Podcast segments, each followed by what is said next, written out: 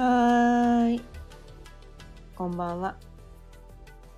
今日も6時になったので、ちょいわるおかんの夕飲みほろよいトークやっていきたいと思います。今日のテーマは人の数だけ正解はある？というテーマでお伝えしていきたいと思います思います。改めましてかよねです。毎日夕方6時からだいたい15分前後その日のテーマを決めて気づきのヒントをお伝えしています。ということでですね今日のテーマ「人の数だけ正解はある」というテーマについてなんですが、うん、まあね、えー、私はこのことに気づいたのは、まあ、割と最近なんですね。割割と最近なんですよ。そう、うん、割と最近なんです。でここに気づかなかったからここに気づかなかったから生きるのが辛かった苦しかった悩み悩んでばっかりだったってことなんですよ。人のまあねまあこれはねあのまあこれ私だけが言ってることではなくてお釈迦様が言ってることでもあったりするんだけど、うん、だからねこれ私が勝手に考えた意見だって思わないでほしいんだけど。まあ般若心経とかね、うん、なんかいろいろ。長年かけてねお金もかなり何百万1,000万近く多分ねかけて。いろんなことを学んでいろんなことを経験してきて最終的にここに行き着いたのが人の数だけ正解があるのにどこかにね全ての人にとって共通するその正解の生き方っていうのがあると思ってでその生き方をすれば幸せになれるのかなみたいな。なんかその正解探しをずっとして生きてたんだけどでもなんかこう世の中でね一般的にこうしたら幸せになれるみたいなそういう、まあ、テレビでねこう言って言ってることとかドラマの中でねこうやってることとか映画でねこう表現されてることとかであこういう感じになったら私も幸せになれるんだみたいな情報がたくさんあるわけなんですよね。まあ、よくあるのが、まあ、結婚したら幸せになれるとかねお金がたくさんあったら幸せになれるとか子供ができたら幸せになれるとかね。素敵なお家に住めたら幸せになれるとか、ね、旅行に行けたら幸せになれるとか、ね、会社の中でこう売上1位みたいなねなんかその実績を残したら幸せになれるとかまあいろんな神話があるんですね。もう私は神話と言いたいんですけど。間違いじゃないんですよそれは。確かに。間違いじゃなくて一瞬。一瞬だけ。一瞬だけ確かに幸せ至福を感じられるんだけどそれって一瞬なんですよ。それを叶えた時に一瞬幸せには確かになれるんだけどそれで人生が終わるわけじゃないんですよね。うん、それで人生が終わるわけじゃない。ドラマとか映画ってそこで終わるからその後っていうのを描かれないわけなんですよね。そのまあそこでまあ死ぬまでは描かれる場合もあるけど。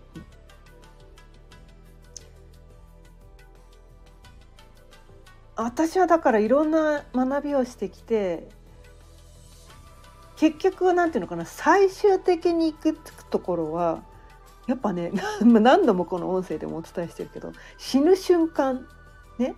死ぬ瞬間どういう感情を感じながら死ねるか。最終的にはそこで満足できればなんていうのかなそのその間ね？生きてる間にどんなことがあっても死ぬ瞬間が満足であればね？多分私はそれ以上の私服はないと思うんですね。うん、もうやるべきことは全てやったね。いろんなことを経験してああ面白かったと、ま、要は満足じゃんみたいな感じで死んでいきたいわけなんですね私はね。うん、うん、そこがゴールだと思ってるんですよ。でその売り上げはね売り上げ1位になるとか家ね豪邸にす、まあ、豪邸には住んだことないけど 家を買うとかねその子供ができるとか結婚するとかいろんなこと今までやってきたんだけど世の中でこれをしたら幸せになれるってことことごとくいろいろやってみたんだけどいや一瞬ね一瞬ねやったって思って私服を味わったような気がするんだけどそれって一瞬なんでその後も人生は続くわけなんですよ。で人生ってそのなんだから右肩上がりだけの人生ってなくてこうアップダウンがどうしてもあるんですよね。アップダウンがどうしてもあるんですよ。そうするとあれあの時は幸せだったけどあれ？あれ？あれ？みたいな。世の中で言われている幸せを私は手に入れたはずなのに今の私は幸せじゃないぞっていうところに気づくんですよ。こんなはずじゃなかったみたいな。あれ結婚したら幸せになれるんじゃないの？子供が生まれたら幸せになれるんじゃないの？ハッピーエンドなんじゃないの？その後一生幸せが続くんじゃなかったの？ね、家を買ったら、ね、マイホームが持てたら幸せになるんじゃなかったの？家を買っても一瞬は幸せになれたんだけどでも住んでるとやっぱりあちこちね気になるとこが出てくるわけですよ。でリフォームをする。リフォームしたらきっと幸せになれるはず。リフォームしました。何度も何度もしました。リフォームしたけど一瞬は幸せになるんですよ確かに。もうもう理想のリフォームできた。もう超幸せって思うんだけどしばらくするとやっぱり目の前に問題が出てくるわけなんですね。あれ？リフォームしたら幸せになれるんじゃなかったの？あれ？あれ？ってことが人生には次々に起こってくるんですよ。生に問題は尽きないんです。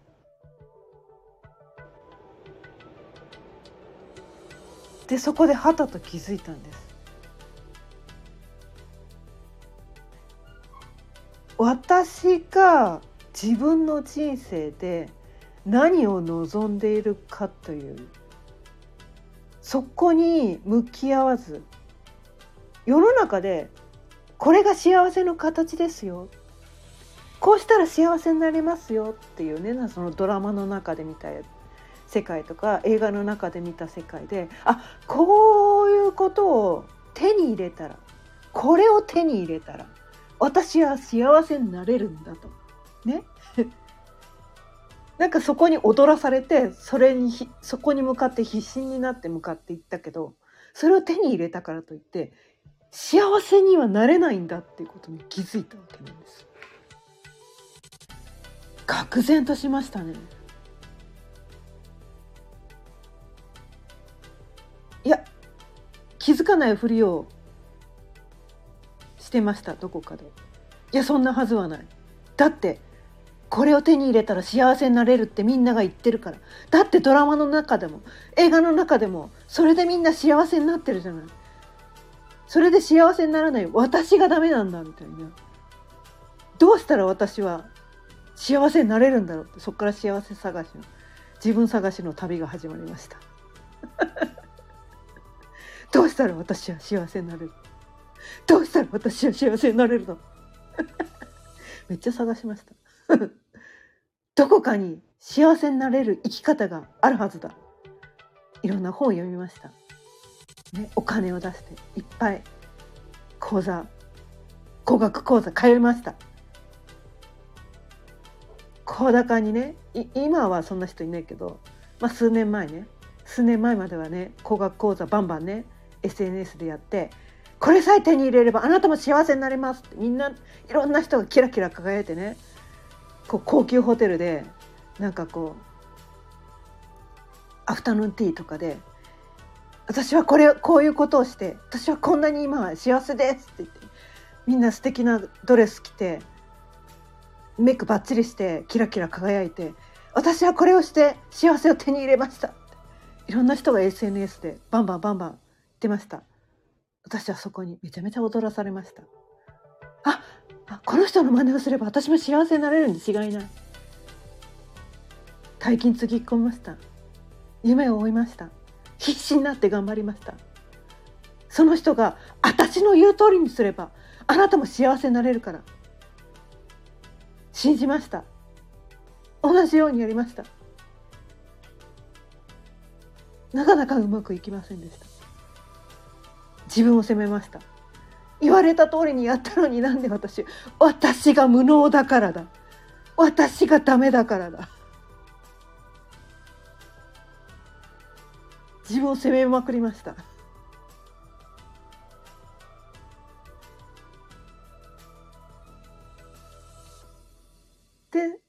そんなことでね自分を散々散々責めてズタボロになった時に先生術に出会いました先生術はねこう占いって思ってる人も多いかもしれないけど私は自分のね自己分析ツールだと思ってるんですね。私ってそもそもどういう人なの？私ってそもそも何を望んでるの？この人生でどういうことをしていきたいと思ってるの？っていうところにとことん向き合いました。一日の大半の時間をそこに対して費やしました。私は何を望んでるんだ？私はどういう人間なんだ？私の個性はどういう人なんだ？私は何が得意な人なのか？私はどういう人間なんだ？っていうことをね来る日も来る日も来る日も来る日も3年ぐらいかけて自分に向き合い続けました。そこで気づきました。あ人の数だけ正解があるんだと。で SNS でね私はこれで成功してしましたって言ってる人はその人はそれで正解だったんです。それはその人にとっての正解だった。でも人の数だけ正解があるってことに気づかなくてその人の真似をすれば私も幸せになれると思い込んでしまったことが間違いだったんですよ 正解は自分自身しかわからないのに他の人の真似をしれすればいいんだと思ってしまったことが私の間違いだったんですね。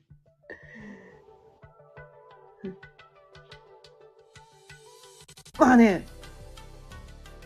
これねでもねその学ぶ中でいろいろね気づいたことは日本はねそもそも日本人っていうのはそのなんていうのかな正解をなんていうのかな正解をなんていう自分にとっての正解じゃなくてこれが正解です。これが正解だからこういう生き方をしましょうっていうそういう教育を受けてきたのが私たち日本人なんですね。うん、でその正解じゃなかったら罰をつけられるそういう教育を受けてきたじゃないですか正解は一つしかないんですよ。それ以外の答えだったらどんなにそのせ、ね、答えがね面白かろうがどんなに個性的であろうが罰をつけられるわけなんです。でそのある一部のね人たちが決めた正解じゃない答えをした人は評価されないっていうなんかそういう教育を受けてきたんですね。うん、人のだ数だけ正解があるにもかかわらず一部の人が決めた教育っていうかその正解？それを正解と思うような教育をされ続けてきて自分にとって何が正解なのかっていうのをなにを考えちゃいけないみたいな。なんかそういう教育を受けてきたから自分にとっての正解がわけわかんなくなってきちゃってるっていうのが私たちだったんだっていうところに気づいてであそうか自分を責める必要なかったんだっていうところにね気づけてで今ね日本すごいこう心の病にかかってる人多いじゃないですか。うつの人も多いですよね。自殺者もすごく多いです、まあ、世界中でも多いけど日本は特に多いです。それはなぜなのかっていうと本当の自分の正解じゃないこと。自分にとっての正解じゃないことをこれが正解ですって一方的に押し付けられてそういう生き方をしなければいけないというそういう社会の圧力を受けて生きているから苦しいわけなんですよ。自分に嘘をついて生きているわけなんですよねそれって。だから苦しいんですよ。だからそれ心が病むと体も病むんですよね。だから心の病も体の病もね原因は一緒なんです。自分に嘘をついて生きてるからなんです。自分にとっての正解の生き方をしていないから体の病にも心の病にもなるんです。そこに気づいたわけなんですね。なので私はもうそのその気づきがあまりにもこう衝撃的でで私は何て言うのかな。自分のだから心を見てあげてなかった。それまでね。自分にとっての正解は何なのかっていうことを自分に聞いてあげることすらしていなかった。ね、あなたは本当は何を望んで望んでるの？あなたは本当はどういう生き方をしたいの？あなたはどう生きたいの？っていうのを何も私は自分自身に対して聞いてあげていなかった。っていうその事実に気づいてすっごいもう衝撃を受けてなんて自分に対して失礼なことをしていたのかと思ってもうねこの先生術、まあ、星読みってやつなんですけど学びながらね毎日毎日私ね号泣しながら自分に謝ってますもうほんとごめんほんとごめん。本当私私のこと何も分かってなかったねみたいな。私の気持ち心全く見ていなかったなんて。だから生きるのが苦しかったんだね。外側にね誰かが言ってる正解を自分に対してね自分にとっての正解じゃないのにそれを自分ににとっての正解だって自分に対して押し付けていってそれは生きるの苦しかったよね。ほんとごめん。ほんとごめんって言って謝って。でも世の中でねその心の病体の病になってる人自殺者が多いっていうでいつもみんながなんかこうなんか死んだ魚のような目をして生きてる人たちが多い日本の現状を見てもうそこなんだと思って。みんなが自分に正直に生きればいいだけなんだって。でもそこに気づいてない人があまりにも多すぎるっていうのがもうすごい歯がゆくてたまらなかったんですよ。自分がそれに気づいたから。だからそれを何とかして何とかして本当の自分の気持ち本当のあなたはどう生きたいの？本当は何を望んでいるの？っていうのを自分に対して目を向けてほしいから。だから私はこの星読みを伝えたいって思ったんです。まあそれはねあの世の中にね自分に向き合うツールいっぱいあるんですよ。いっぱいある。5万とあります。たくさんあるから。別に星読みじゃなくてもいいんだけど私がね私がそこで気づかされたから私がそこでもう世の中180度変わって世の中を見る目が180度変わったからもうこれは私が伝えなくてはいけないとすごく思ったのでそれをね伝える活動を始めたわけなんですね。うんまあ、なかなかねそれって世間一般の常識と真逆のことを言ってるからなかなかみんなになんか「え何言っちゃってんの？この人なんかえなんかすごい常識外れのこと言ってて何言っちゃってんの？この人バカなんじゃないの?」って言ってなかなか受け入れられないんだけど、うん、全然なんかそのみんながねなんかこうも求めていることってみんな正解を教えてくれって言ってるんですよ。でも 他の人の正解はいくらね正解違う正解はあなたの中にしかないんだっていうのを言ってもいやだって私の正解何かわからないから答えを教えてください。答えを教えてくださいってみんな答えを求めるんです。だから分かりやすい答えを教えてくれる人にみんな飛びつくんです。過去の私もそうでした。あなたは、ね、これさえすればあなたも幸せになれますってそれに対してもう1000万近くを費やしてきた私が言うんです。みんな答えが欲しい。そんなの分かってる。そんなの分かってる。涙が出るほど分かってる。分かってるけどそれを追ってるだけだとあなたはいつまでたっても幸せになれないんだよっていう。そこに私自身が気づいたから。だから私はあなたの中にある正解を見てくださいっていうのを毎日毎日この音声で伝えています。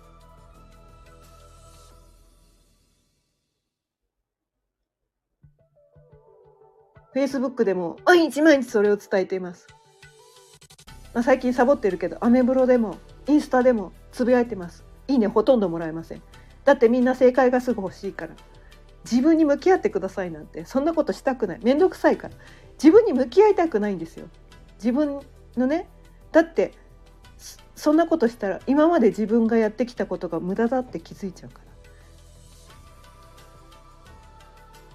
今までこんなにお金をかけてきたのにそれを無駄だって思いたくないんですよ。私もそうでした。もう膝から崩れ落ちるぐらいの。何やってきたの今まで。50年以上私何見てたんだろう。何見てたんだろう私。何も見てなかったんだ。幻を追い続けてただけなんだ。誰かがこれが正解ですっていうことを信じて必死になってそれを追い続けてきたけどそれじゃ幸せじゃないないじゃん私はそんなの求めてなかったじゃん。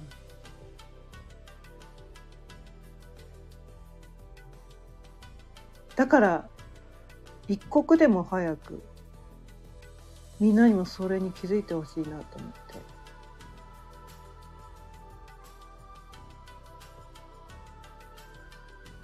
このね。人の数だけ正解はある。そこに そこに気づいて自分の中を見てください。自分の中見てもすぐに答えは出てきません。時間かかります。時間かかるんです。すっごいかかります。苦しいんです。自分に向き合うってすごい苦しいんです。わかんないんです。答えすぐに出てこないんです。時間すっごいかかるんです。でも私はそれを伝えたい。だから今それを伝えるための書籍をね書籍を出版の準備をして毎日毎日どうしたらその私の伝えたいことが一番伝わるだろうっていうねテニオ派一期一句。最近眠れないんですよ。熟睡できないんですね。本のことばっかり考えてるから。で自分のその伝えたいことがちゃんと伝わるようにいいろんなねこう情報収集もしてるんですよ。今世の中の人は何に悩んでるのかどういうことに悩んでるのか。でどういうことを今の私が伝えなくてはいけないっていうのも違うんだけどどういう言葉で伝えれば一番その伝わるんだろうみたいな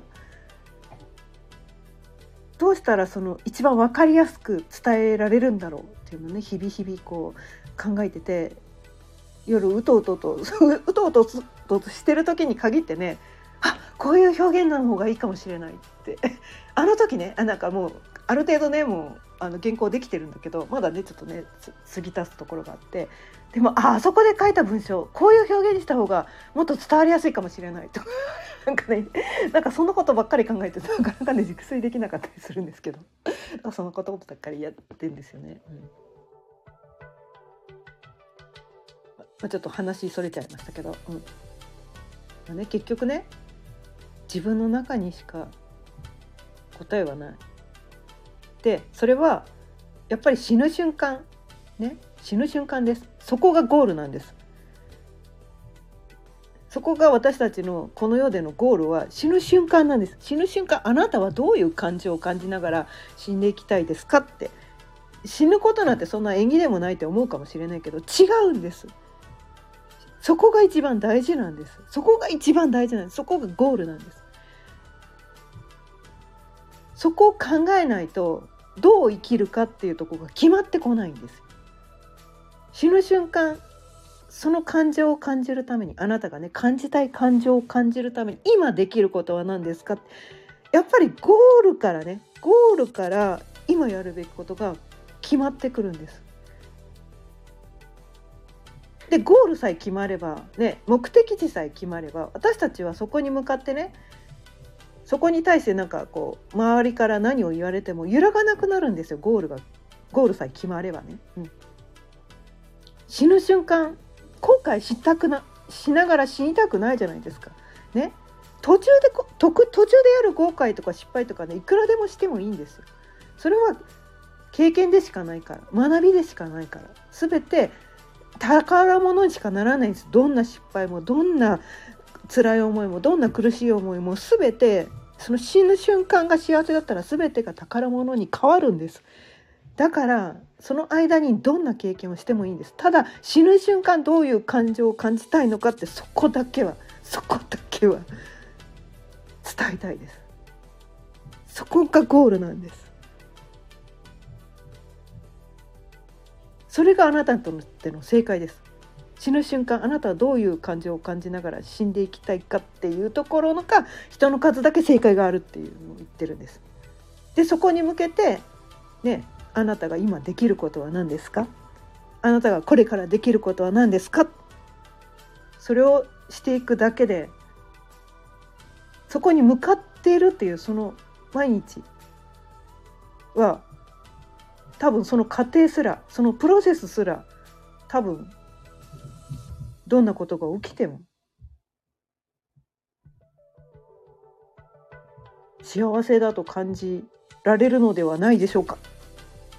という感じでね今日はね かなり20分過ぎちゃったんだけど今日はそのこの辺りで終わりにしていきたいと思います。今日は人の数だけ正解はあるというテーマでお伝えしてきました。今日も聞いてくださってありがとうございました。毎日夕方6時からだいたい15分前後その日のテーマを決めて気づきのヒントをお伝えしています。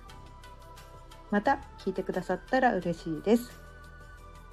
チャンネルの登録や いいねボタンもぜひよろしくお願いいたします。ちょっと感じましたけど。